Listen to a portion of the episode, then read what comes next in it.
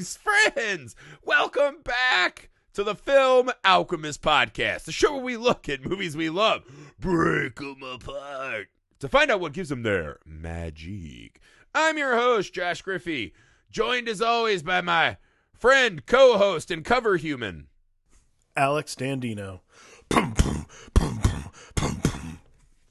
Alex Dandino and a little steel dragon. All right. Uh, on to some business, guys. Please take a second right now, wherever you find the show. Leave us a rating and review, especially if that's the Apple Podcast app. It's a great way for us to fight back, uh, shake our angry rock and roll fist at the algorithmic overlords. Uh, for those of you who've been doing that, thank you guys. We love every time we see one of those come in with some kind words. We appreciate you. Please Much take a second.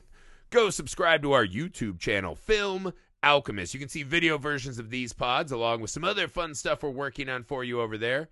Make sure you join and subscribe to our brand new Film Alchemist Patreon page. Um, for just a little bit of uh, your hard earned dollars, you can join our amazing community, and we are doing so much extra content for you over there. I think you're going to find it to be a great value. So, again, we are on Patreon now. You can find that information on all of our social pages through our link tree. Uh, again, find us on all your socials so you can share us with your friends. Uh, the more people we can bring into the party, the better. Uh, you can also email the show, filmalchemistpod at gmail.com, with suggestions on what you would like to hear covered, be it new, old, double feature, theme for a month, guest host. Also, guys, spoiler alert uh, if you subscribe to the Patreon page, every single tier, for the most part, gets uh, the ability to choose episodes specifically for us to cover. So that is the best way to make sure that we will talk about exactly what you want. If you want to be kind and have us talk about a good movie, or if you want to inflict some damage upon us, Make us sit through Dr. how we do it. Zhivago. hey, Dr. Zhivago's great for all five million hours of it. All right. That's enough business. Uh, thank you guys for all you've been doing for us in all seriousness, though. Uh, we we are always humbled by the amount of support that you guys give us. So truly, from our little Black Phillip hearts, thank you. All right, on to the show. Uh, today, Alex's very super special number one draft choice for Podboy joins the band month. I would Rockstar. far. Alex, I think his exact words were "Stop the presses." I know, you know, for an old timey reference. Yeah, wow. uh, Alex uh, chose Rockstar. I did. I had never seen it. Let me start by saying I actually really liked this movie. Uh, there is a weird. I'm not. I'm not shitting you because I I assumed I saw the trailer. wow. Uh, I saw the first scene with Jennifer Aniston, and I'm like, that might be the weirdest casting of all time. I was kind of flummoxed. Mark Wahlberg is doing this really interesting thing that he was able to do, where he plays this very earnest, wide-eyed, nice guy in a role that doesn't seem to call for that. Nor does he necessarily always seem like that. He's kind of like a more badass dude in real life.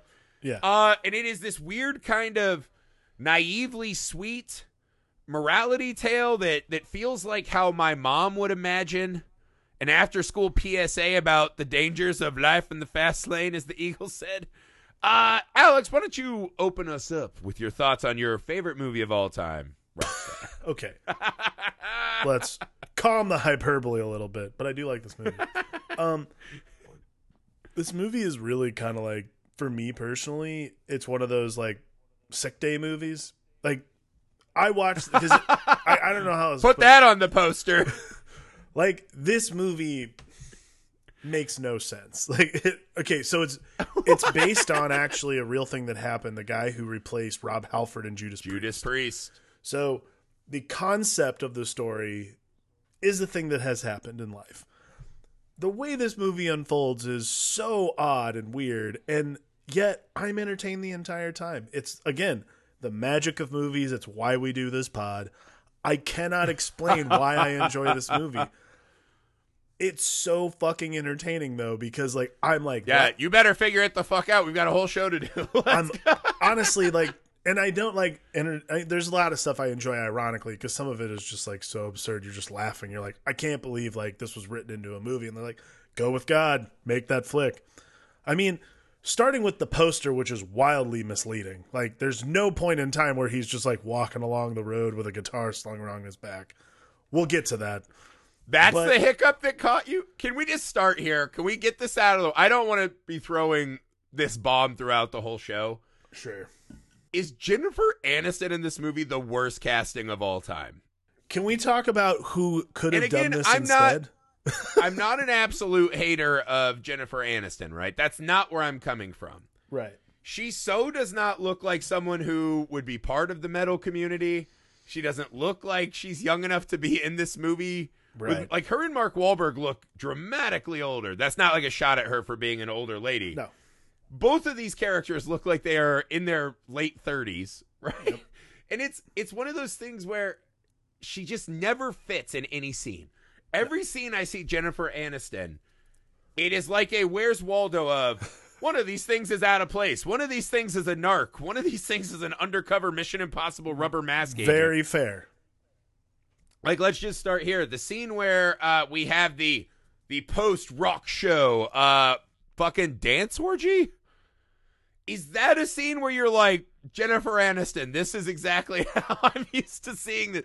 It always feels off, and it's and I'm not I'm not here to say she's bad. You're talking about the scene at the Roxy, right? She right? just doesn't fit. Yes. Okay. Yes. I have to talk about this real quick. It makes she, she's like so she has this bit with uh Timothy Spall who plays uh Mats, the uh, tour manager. So Scabbers. yeah, Scabbers for those of those HP fans out there. Um, those diehards. Um, yeah. So they have this scene where he's so Mark Wahlberg has to like it's band initiation or something like that, where he drinks a tube of liquor out of some girl's titties, and um, Timothy Spall tries to was like, "It's all in good fun, really. Don't worry about it." You know, we all have our stories. And then she says this line that, like, immediately I'm just like, we couldn't have done another take. We couldn't have rewritten that line at all. She goes, "Oh yes, I'm getting some myself already." I'm like, "You just sound old. Like you sound like an old lady who's there, like watching their kid. Like, all right, we better get to bed by 9:30." It's super weird, and It's not even old lady. It's that there is no part of Jennifer Aniston whatsoever that feels rock and roll to Well, me, right? What's strange is she's like at this point. So this movie came out in two. see, this movie came out I think in 2000, 2001. The movie came Yeah. out in two thousand one. So she's like mega famous right now. Not only is Sure. not only is like she married to Brad Pitt still, I think, but like she's also still. I think Friends was still on at that I point. mean, like yeah, Friends was, if not on, it was the biggest show it's of still. all time. I mean, it still is the biggest show. Like she's super famous. If I had to guess what her, I mean, she probably still has an iPod Shuffle, is full of, I would say, like, you know, what's the most rockinest level she would get up to? I mean, are we like talking like a Donnie and Marie thing? Maybe like Dixie Chicks when they got political? Like, what's the highest level of rock threshold Jennifer Aniston has? And you're like, that the movie builds it in though that you could believe she actually doesn't give a fuck about the music or even Well- like the music. well, she they just loves they this man. ascribe this like manager role to her at the very beginning of the movie. So Yeah. like you're automatically assuming that what she's doing is like meal ticketing this guy. I'm like shitty meal ticket. I can't even believe you'd like Okay, now I disagree with that because I think when she leaves at the end, I think this is a be careful what you wish for.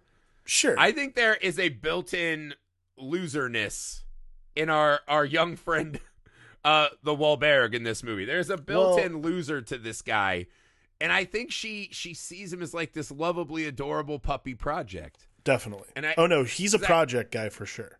Yeah, and I think it's one of those. No matter how cutesy it is or whatever, she doesn't ever believe this is going to be one of those. Oh, he's turned the tables on me. Right, right, You know, he's big time in me. He's over here in a dance orgy now. I just got a dance orgy. right. But it's just I. Oh, I will stop on the Jennifer Aniston thing, but I could not think of a person less rock and roll in my entire mind. I was trying to think. I'm like, who could they have? Ca- any of the other people on Friends would have been better. I'll tell you right now, like anyone. I think Florence Henderson, the Brady Bunch mom, might have been more rock and roll than the, the way that sure. Jennifer Aniston comes off. But no, yeah, Jennifer Aniston talks like my aunt. Like, mm, oh, bro, I agree. I'm not having That is like the bigger anywhere. problem is she's like humming and hawing her way through the movie in this really awkward, weird way that does not Right. work. Because this this movie is the ultimate wish fulfillment fantasy, right? Totally. And Absolutely. Jennifer Aniston essentially exists is the only character in the movie who does not accept the premise of the movie and is just doing her like snarky. "Oh, I I guess that's. So I was- I She's was re- just judging the shit out of us, Totally. the audience, for wanting to live this wish. well like and i think what's interesting about this movie like the way it's cut together and clearly like some major stuff happens that got cut out of the movie i think but like they fucking like almost immediately tack this up with like her leaving um the movie like she basically leaves the movie like three quarters of the way through because he's just too much and you know it's like the come back to me when you're sober type deal. Um but it's this like it's like clearly it's like okay she's not working for the theme of the movie right now so we have to get her out of here for at least 30 minutes so this guy can figure out what's going on in his life. It's a really weird and it's it, again But it, it's it's, it's not even that because the the old guy who's getting dialysis, right? The old band rocker no who's it's like on fucking dialysis. jason bonham No, no, no, but this, but this, he's getting dialysis, right? right And he tells him, he's like, "You are getting the chance that every fucking teenage boy has imagined. We all did, right? Right. To me, everyone I knew was like, "Oh, I want to be James Bond." I'm like, "Yeah, that involves fist fighting." I want to be in Motley Crue. That was Yeah. me when I was like 12, right? I want to be in Kiss. I want to I want to be in Guns N' Roses, right? I want all the the you know, the WAP without the fucking, you know, pow. That's Right. what I was looking for in my life. And he even says he's like, you know, let her go. It just doesn't work properly. Yeah. And it's like your job is to live this fantasy to the fucking fullest. And the movie does a really weird thing where it's like, yeah, let's just have Mark Wahlberg take a detour from his true love. And then he just floats back to her on a fucking, he's like a dehydrated wisp on a river of WAP, floating back to his true love in a sweater. And we're just supposed oh to. come like, on don't fucking- blow like don't blow that part of the movie yet jeez we got to get there we got to build Oh, sorry. I didn't mean to fucking derail the twisty, turny journey that yeah is come on man listen much like any great steel dragon song this requires pacing Look, I So, anyway, second one of the film. No, I'm just kidding. so okay now here's something that I- I one last thing about the jennifer aniston casting and this is something i thought about because i was researching like how this movie was made to begin with. Because obviously the story is a good story for a movie. It, ha- it actually happened and you know so on and so forth. So originally brad pitt was cast as mark Wahlberg's character so my thought was the reason she was there is she a leftover from the Brad Pitt casting. oh. Was this supposed to be a Brad So- and Jennifer movie? So not only could she have been snarky and not buying into the movie, she could have also had a, an undertone of hate and rage for the crumbling marriage that she's a part of. Yeah, I think that was Brad's fault, by the way.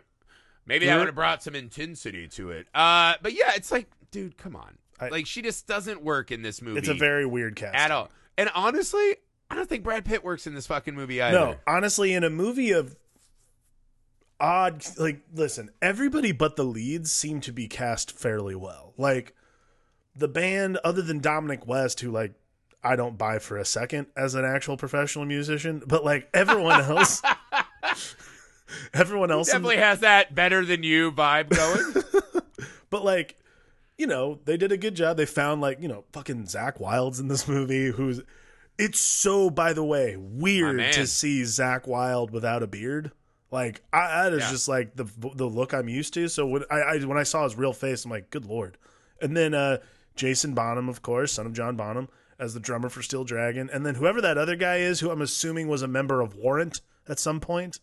Uh, like like the band other than Dominic White, like every supporting character kind of makes sense to me in this movie. Like I love Timothy Olyphant as like the the friend who is like fed up with uh with the level of narcissism that a cover band guy has about how good he is.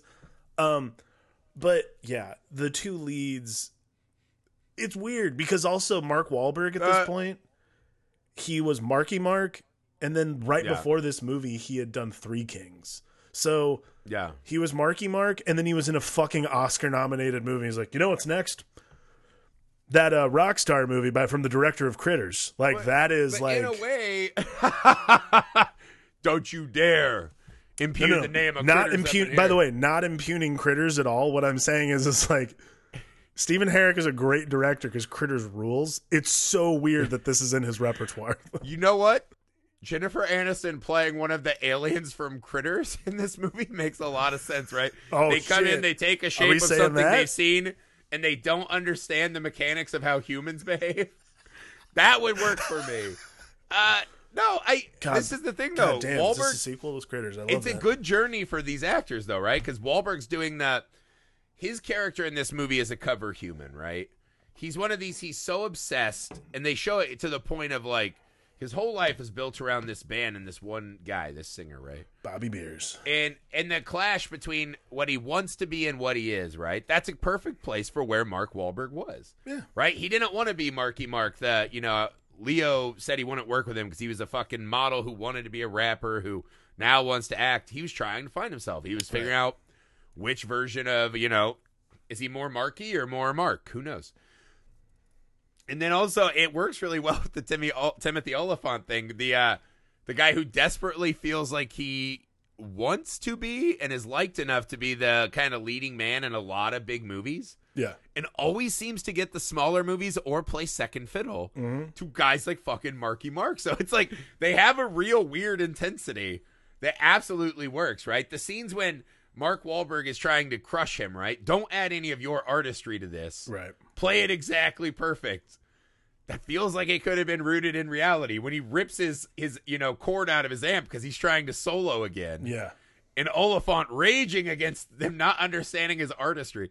It reminded me of that bit when uh, Kevin Smith was talking shit about Olyphant when they did catch and release.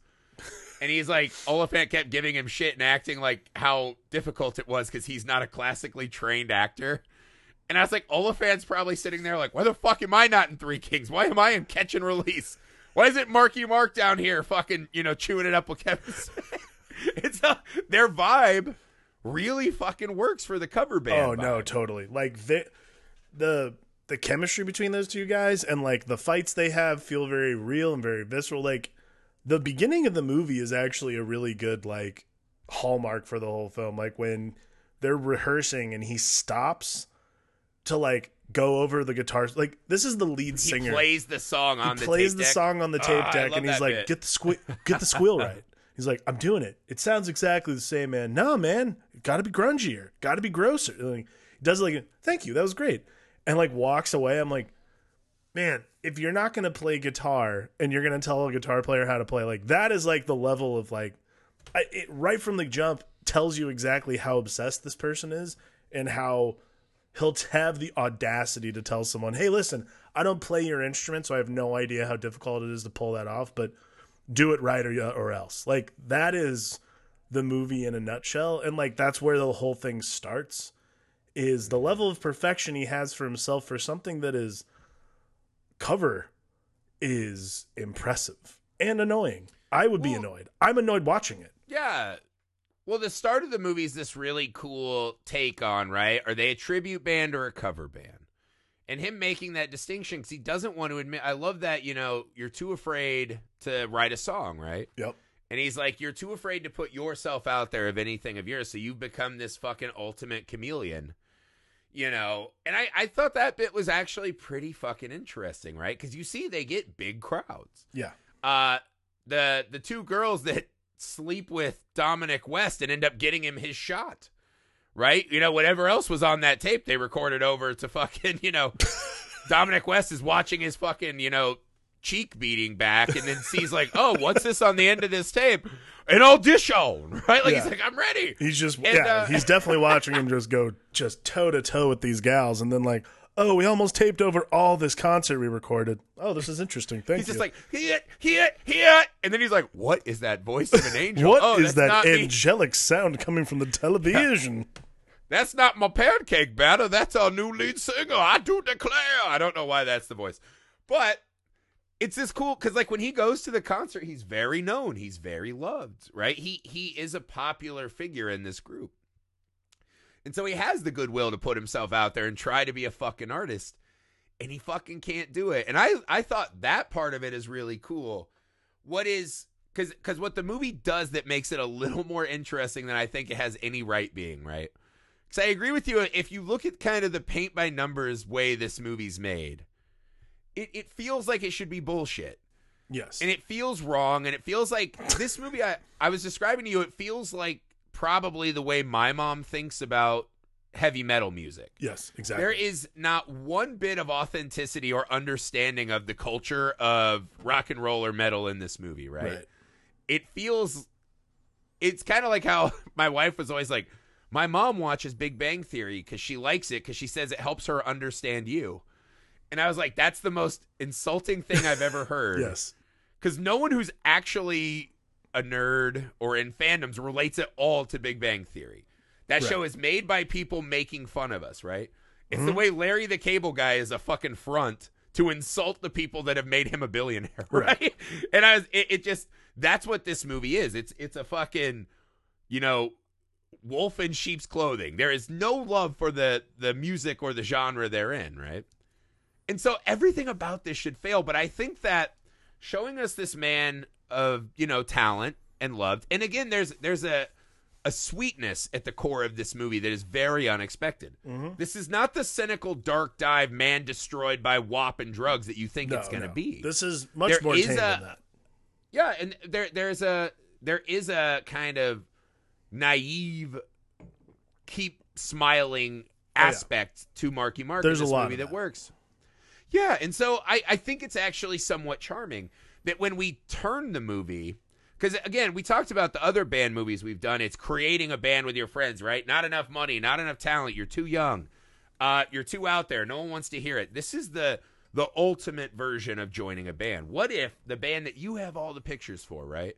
Like when I was a kid, what if I could just replace Kurt Cobain, Right. right? Or I could replace James Hetfield, like the titans of music that formed my youth, right?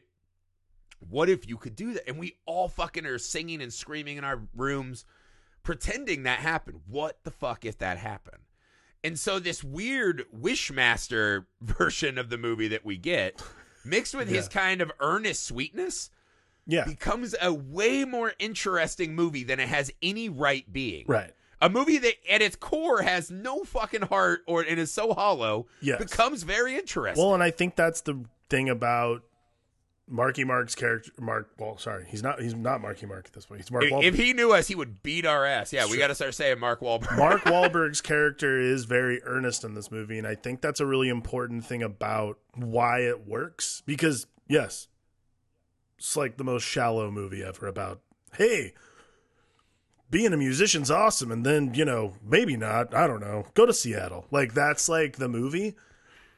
There is something very followable though about the sort of naivete and the earnestness that Mark Wahlberg's character keeps for like almost the entire movie. What's interesting Yeah. is like even after he becomes jaded, they have that moment where uh, he comes back to the band after like being gone for a couple months and he's like written his own shit and they're like, uh, yeah, whatever, like seat warm, like whatever bench warmer, like you don't write your like this is a this is a business and that's like where I think is that's what I think is really interesting is like even that far into the movie, this guy's been on a world tour, like he has absolutely. I have friends who tour in bands all the time. Like my friend Rob, who's been on the show before. I remember when he came back from his first tour uh, with the first band he went out with. He was a completely different person as far as like how he operated with music, how he operated with people in general. So like, it's fascinating that they ke- they keep this naivete a little bit so that he's still engaging and still interesting so that he has room to grow and then eventually like grows out of the steel dragonness. But uh, yeah like i think that's the thing that keeps people watching the movie is like you want to see this guy not fuck it all up. Because how many movies that go this way are about people who just like torch their entire lives Well, it's it's the the necessary evil of a wish movie, right? Is that Yes. whatever you wish for, right? And this is ill-gotten gains because he wasn't he didn't come up with them, right? He is this add-on to the band. Yeah. So by the kind of merits of how you tell a wish fulfillment story, he has to not desire that at the end. He has to not be a cover human right and learn to be his own man because even when he starts breaking bad and he's crashing motorcycles and just like lining up puss You know, like oh, I just need all the fucking you know All the I wop can I get. can get. Boom, Yeah. boom, boom, boom, boom, and you kind of see this grungy, nasty like. It doesn't even look like a fun party. Like the movie, again, the movie really misses all the fun parts about like metal life, but uh, it doesn't capture that like awesome, you know, '80s fucking hair metal explosion that happened. But there is this, even when he breaks bad and Jennifer Aniston comes to see him in that really cool scene where she comes in and he's like, "Oh, what are you doing here? I was gonna see you in." Se-. She's like, "You're in Seattle." Yeah. even when he's breaking bad, he's still somewhat trying to be a good guy, which mm-hmm. is eh, this isn't he's not raging and hating on her.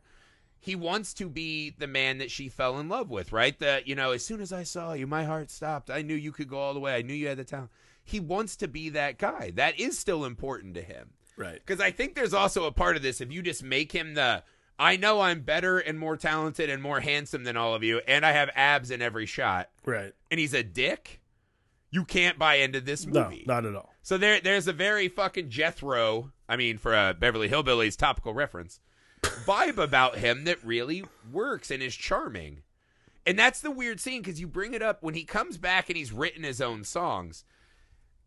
It's, I don't want to say all the way terrible filmmaking and screenwriting, but for a moment where this is the first time Chris is deciding, I think his name's Chris, right? Yes. Chris, Chris, is deciding I need to put some art into this thing. Right now, he's the Olyphant and he's getting shut down. The fact that he just is like, well, I lost my girl. You know, I'm just this fucking party monster.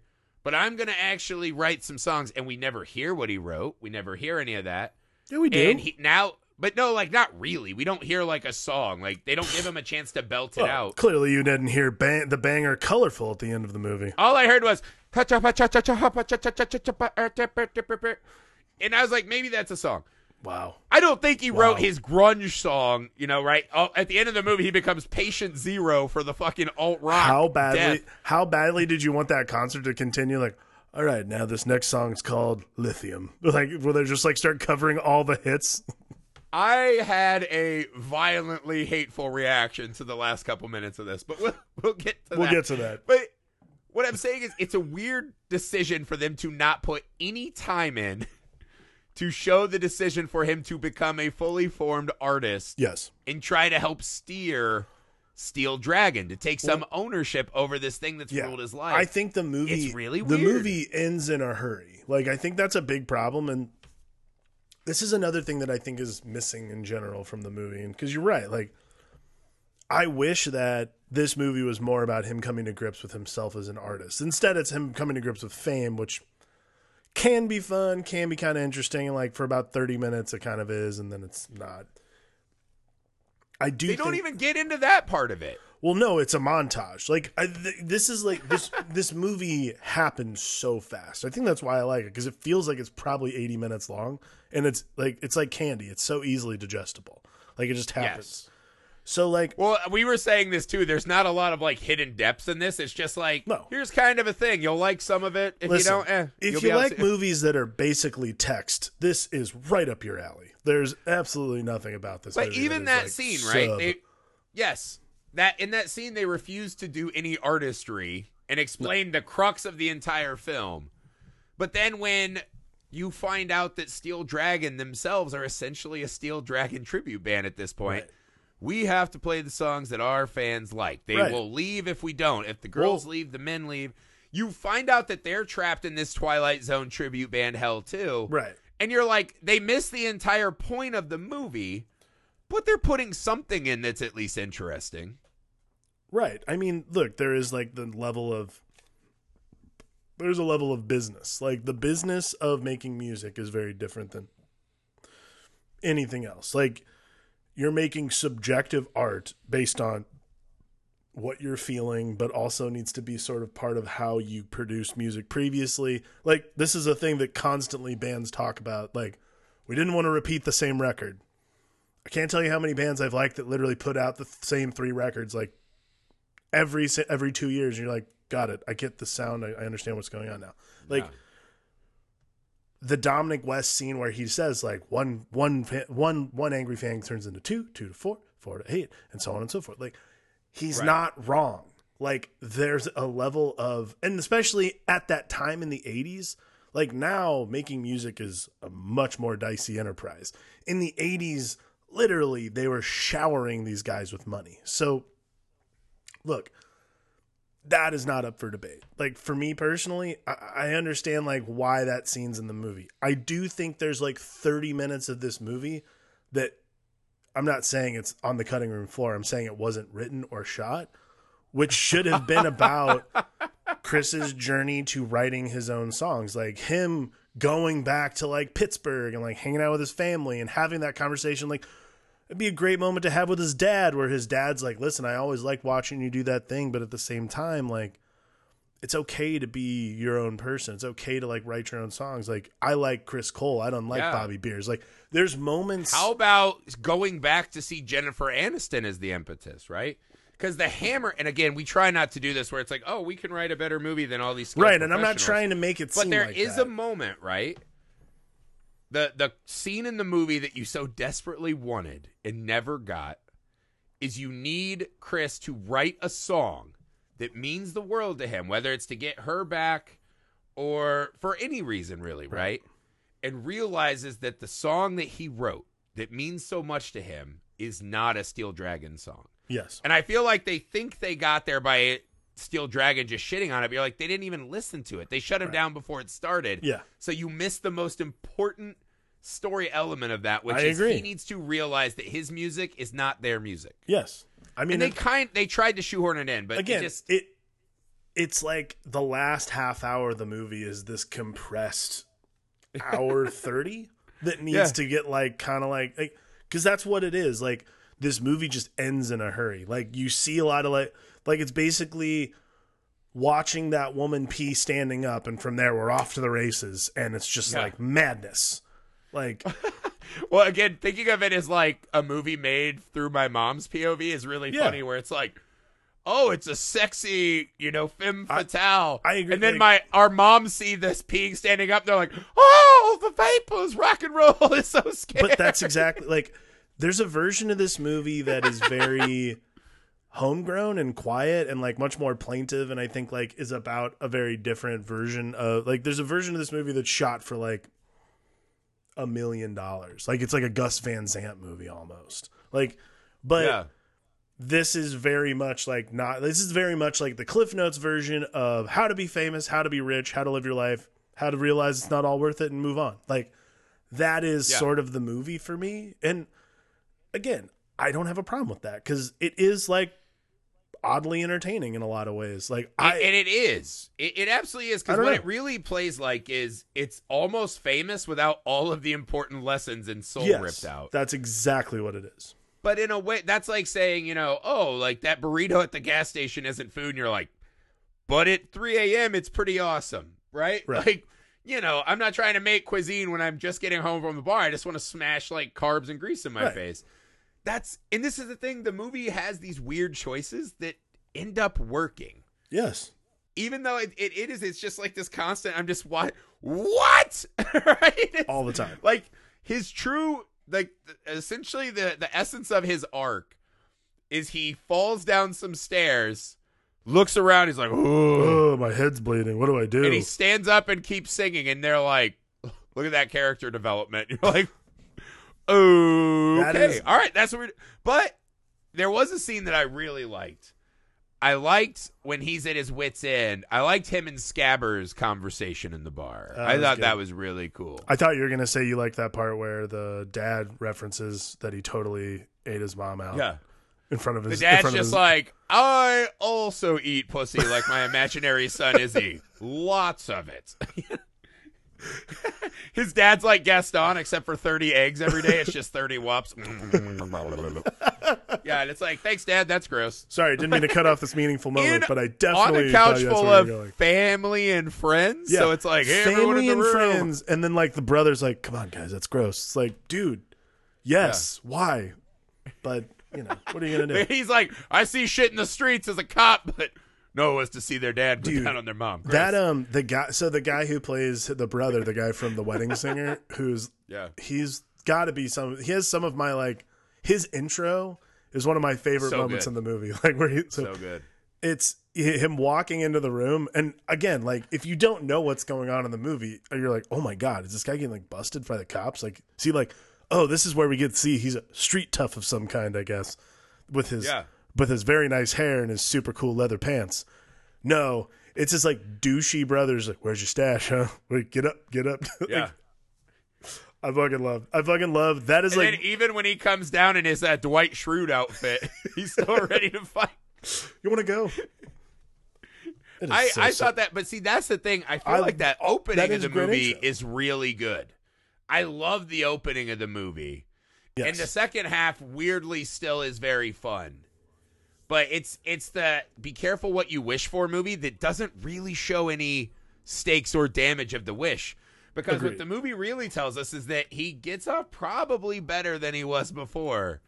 Because he's I not mean- only going to destroy Steel Dragon, but all hair metal and bring in fucking alternative Yeah. sweater rock. he goes he goes out and starts a like sweater garage rock band and um gets the girl like it, it- basically he learns no lesson other than like man i definitely shouldn't like do tons of cocaine anymore like or he was like, God, it was awesome to do tons of cocaine and women. right But you know, But, you know, can only sweaters. do that for so much. Yeah, eh, yeah. You know, year and a half of that. I am sweaters, tired. I sweaters need a break. doc martens i gotta do it and that's like kind of the but that and he still ends up with jennifer aniston at the end of the movie and you're like is that how everything goes like do you just like if you sing a song by the verve pipe you'll definitely get the girl without question It feels like the movie's letting us know that the moment they get signed, this is like a devil's advocate thing, right? He'll never fully escape. The moment he gets signed again, he'll be like, "Well, I'll see you in eight months." right well like okay so My he- pussy vacation's here." how crazy well, this is the other thing too is like so he like that whole truncated scene where he's like singing the song happens and she sees the poster and it's like chris cole and band so here's the thing Didn't even tell her. didn't tell her. He's also using the fame of his name, which originally was supposed to be Izzy in the Steel in Steel Dragon, but like literally it never comes up after the beginning of the movie. So everyone knows who Chris Cole is. So all these people, he packs a coffee shop, which I mean, you know, He's more famous for leaving the band. he's than he more famous for leaving the it. band and playing in a Starbucks, the original one, than he is for actually being Is Jennifer Aniston running the first Starbucks? I think Jennifer Aniston ran the first Starbucks. I think the reason she leaves and goes into business in Seattle is so she can. She's like, we really got into coffee, and I think we're gonna start this, uh, you know, just little shop where we make cold coffee and frappuccinos of some kind, and like that's Yeah. And someday we'll make milkshakes so that giant herds of families and children that shouldn't have this much sugar and caffeine can make Griffey wait so he can order his simple fucking coffee that takes 25 minutes commentary. because it takes five minutes per fucking milkshake at Starbucks. If you're a person who orders the fucking milkshake at Starbucks not ahead of time on a mobile order, fuck yourself. Go fuck yourself. That is one of my biggest that's what this show is turning into. That's what it is. I hate when I go to Starbucks and you're like, oh, there's a family of fucking five. All the kids look like little fucking offensive linemen. I guess we're gonna have 18 fucking milkshakes that they don't. Never mind. Sorry, sorry to rage against the night. it's not. It's not very Chris Cole of you. That's for sure. Certainly not. I have so little Chris Cole in my body. Yeah, you're definitely The more. best case for me is the guy that replaces Chris Cole. Okay. Hey, by the way, do you know who that is? I don't. Okay. Looks like what's his name? Trey. Trace. Okay, so I remember watching this movie in 2001. I never noticed this until I saw a commercial for the band Alter Bridge, which, if you know any, Alter Bridge is the band that all the members of Creed started without Scott Stapp. Yes. The guy that he pulls up on stage is a guy named Myles Kennedy, who is the lead singer of Alter Bridge.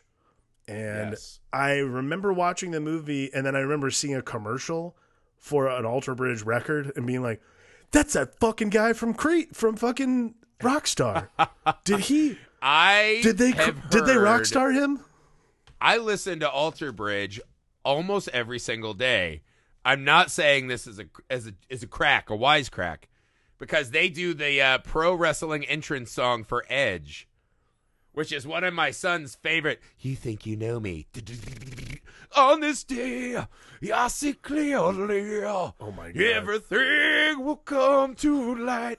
And my six year old's like over there doing like, yeah. And he's like, Alter Bridge. And I was like, oh my Oh my god, you have failed that kid. Wow. I mean, it's like when my mom, I tricked my mom into buying Creed CD for me because I told her they were Christian rock. Oh yes. And she's like, "Really?" I I'm not here to lie that I didn't think Creed was one of the top 5 greatest bands of all time at a certain point in my life. I'm not here to pretend I'm I was cooler than the Creed craze. Honestly, that album Human Cl- or one of their albums I think had the record for most number 1 hits off a debut album. They had 4 number 1 hits. it's got to be off that. of it's got to be Human that Clay. human clay, I believe. I did not know we were doing a deep dive into my terrible music history. Who knew? but yeah, but no, I. It's it's a strange movie. It, it's Look, and this is the thing we keep saying. It's I don't want to say it's a bad movie because if if you walk out of a movie and you're pretty entertained, and I was like, if this movie was on, again, like if I just saw it, right, I'd I'd sit down and finish it. Yeah, see, I'd watch the rest of it. I don't a- know why. this is a really important thing about this movie is like I will watch this movie. I- It's it's like Put that on the poster as well. it's like the Shawshank Redemption, not like the Shawshank Redemption, but it's like the way that I would, the way that like when it's on TV, you watch it, same thing. Like it is the same. Like it's just one of those things where I'm like, I'm entertained. I'm turning it on. Like same vibe. That is a leap. Like I, for the law, Well, as a I kid didn't who say it was the same streaming, quality as Shawshank Redemption. I said I will watch it in the way I would watch Shawshank Redemption. If it's on, I watch it. I think you're splitting. Don't try to tag- long, don't try to tag hair metals. I mean, you were essentially saying you would do to Rockstar what I did to Jaws when I was a kid, which is like, oh, Jaws on, fuck my day, right? say fuck my day. It's, well, first off, as we've established in this movie, it's not fuck my day. It's well, fuck the next eighty minutes of my life. I guess. Like that's that's what it is. and everything else, and your friends and family, but you'll still get the girl. I mean, I'm not watching it like four mean- times in a row. This is again though, but this is the ultimate fulfillment of the theory of the month, right? What is cool about joining a band? We've talked about the young, you know, enthusiasm of it, the creating while life is still good and you're untarnished and beaten, the screaming in the face when life has kicked the shit out of you and dealt you a bad hand. You said, with music, I will be powerful enough to overcome that, right? This is the the um I mean, this is the exact opposite. What if you could be the hero on the wall? This is the one movie that does not ask us to say, what if you had the fortitude to give something of yourself, right? And the sad lesson of the movie is that Chris Cole will be more famous and well off because he was this fucking cover human. Yes. And at the end, he he cloisters himself in Seattle and you know all of the finest scratchy sweaters. but because of the fame of his false journey into this band, you get the sense he'll be fine. He essentially is patient zero for the grunge alt movement. I think he'll probably be fine. He'll end up being like Butch Vig, like a record producer, but never like a famous person again. um, They're gonna be like Mudhoney, like one of those like Yeah, people liked him, but dude, they didn't. Quite. exactly. No, I think the op. I think he's gonna be one of those cash in, and all the other bands are gonna be like, "Fuck that band." no, he'll be. I, but that's because again, this movie does not have. It doesn't take on artistry at all. no. You could say that there are I mean- people who were artists. They get trapped in these The ta- unwinnable scenarios. Yeah, the take is the the business itself, especially at that time, is going to sap the artistry out of you. I mean, like the best is like the best example of this is the post credits when um uh the guy Bobby Beers Jason Flemyng plays. He's like the original singer for Steel Dragon. Talks about his Yeah. lifelong passion of Irish step dancing, and he Yeah. becomes like Lord of the Dance basically. And that's like that is that is like I wanted out, so I decided to do what I wanted to do. That is like the Yeah. essence of artistry right there, and that's what the movie's really saying. Is like if you want to be an artist, you're not going to be famous, which is really weird because I feel like yeah, what I gleaned from the movie is it said all that art shit's all right, but really the the hotel pussy parties and the motorcycle crashing. Because this thing at the end when we see Chris Cole who's playing the yeah I'm you know kind of like a more serious somber version. well, he cut his hair. It's different, you know. Does that scream happiness? Do you see Chris at the end? You're like, man, what a liberated, happy guy. No, he's like, mm. Well, he's like playing guitar on a stoop nearby, and then his friend walks up and says hi to him. So I mean, Yeah. like you know, I'm just saying, where's that nice fucking Jethro we had at the start of the movie? here's this. He's back in that proverbial heaven suite. The movie's telling us use your artistry so long as it can There get you to the party and then fuck artistry. there is like a huge. I will say this: there is this huge gripe I have about the postscript, like going at, going like into this like ending of the movie, which is the way in which they allow him to like progress. So okay, he walks off stage, and the guy from Alter Bridge runs out and finishes the show. He like walks out of the venue, disappears. he has to take a pee, man. He Back has- to that scene I love. he has to take a piss. So he goes and takes a piss and walks out, like never, no longer in Steel Dragon. The succession of events is as follows: he leaves. He the next thing you see, he's hitchhiked to Seattle in a semi. And then you see him sitting like by the wharf and he's playing his guitar like a homeless person. And then Timothy Olyphant walks by. A rich as fuck person. Okay, now that's what I'm talking about.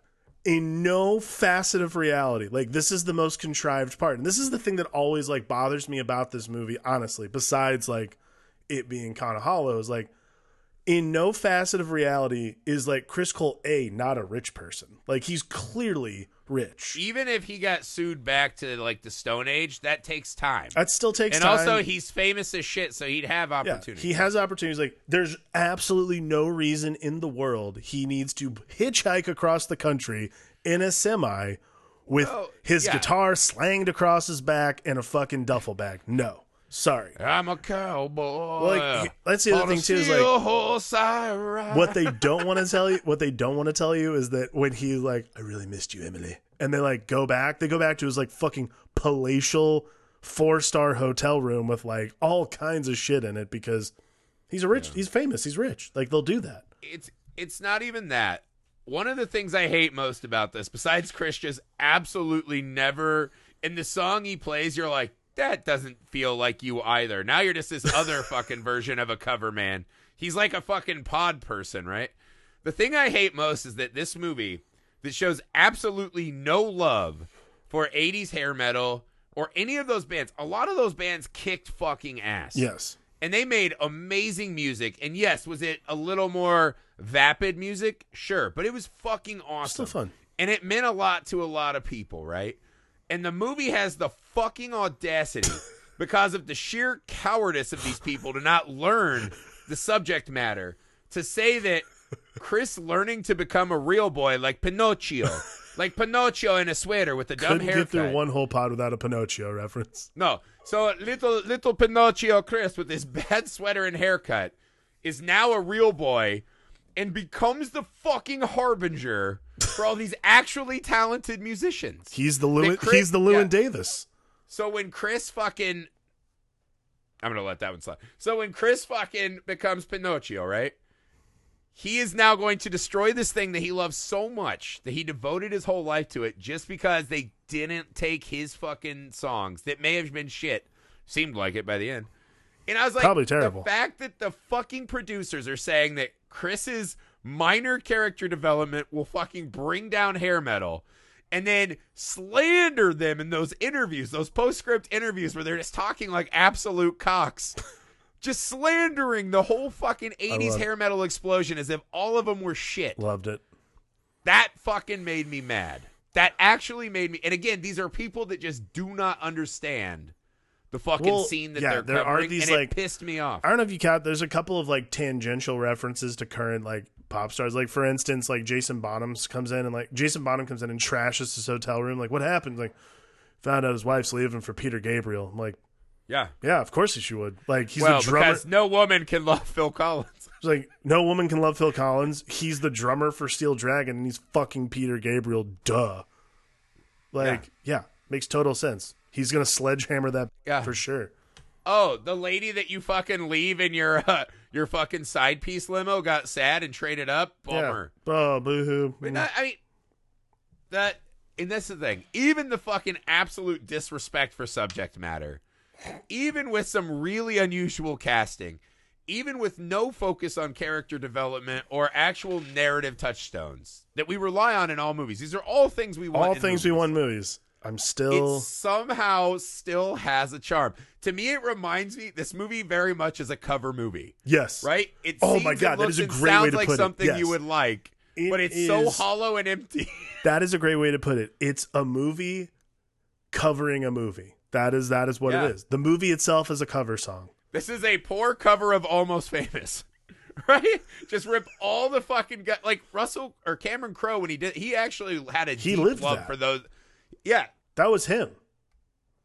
And you can tell that that time and those bands and that culture mattered. This is the exact opposite. This is so exploitative. We're coming in and just fucking stealing what we want and Right. burning it it's, down. It's it's like look, it is ham fisted, it has no subtext, it's goofy and weird. I'm still so entertained by it every time I turn it on. That's the fucking alchemy myth, That man. is or the, the alchemy paradox, right? Why does this still Why is work? it entertaining? I think it's that there are just enough weird choices that make it interesting as kind of the the weirdest Twilight Zone episode ever. Absolutely. Well, no, it's not even a Twilight Zone. Twilight Zone, they learned something. At the end, this guy's like, cool, I just get to do this again. He's just like, I fooled them again. right? He's like the alien at the diner who has the fucking fedora over his third eye. He's like, now I'm going to destroy all the pussies in a sweater. yeah, it's it's a weird on paper I should hate this movie. Oh, yeah. and other than their disrespect of hair metal, I actually really like This was an absolute. First off, I thought you had seen this and movie. Jennifer Aniston. I thought you had seen this movie, so I didn't know I was giving you one you had never watched before. And I w- when you told me that, I'm like, we're not going to do the pod. Not a chance. you thought I was gonna cancel? I did. Like, I figured you would have gotten 20 minutes into the movie and you'd been like, I can't believe you even think we would do this. Like, I legitimately expected. I had like I mean, that might have crossed my mind, and then it just sucked me in. I was googling. I was honestly googling other movies. Like I'm like maybe we should just do Almost Famous. And then I was, and then you didn't say anything, and I'm like I get. And then we get, we're here, we're recording, and I'm like I guess we'll just do it. It- So- It's done. It's done. That's it. It's done. We did it. we we made it to the big time. Save my life. I want those face melters, dude. I oh god, the dis the disrespect. The disrespect. All right, guys, that's enough for Rockstar. I think that's more than enough for Rockstar. I can't gave believe a- we made a we- we- fair treatment. Over 50 minutes on Rockstar. This is the most any time anyone's ever spent. I'd like to including see the the standings filmmaker. where we rank in longest attention paid to Rockstar after the credits ended. All right, guys, please take a second, leave us a rating and review. Please subscribe to our YouTube channel, Film Alchemist. Please join our Patreon Please. community. It's gonna be so Please. fun. It's going to be really fun, guys. Please email the show, filmalchemistpod at gmail.com, with your suggestions on movies you'd like to hear us cover. Please find us on all the socials you're on and share us with your movie loving friends. More than anything, thank you guys for joining us. For the Film Alchemist, I'm Josh Griffey. I am Alex Dandino.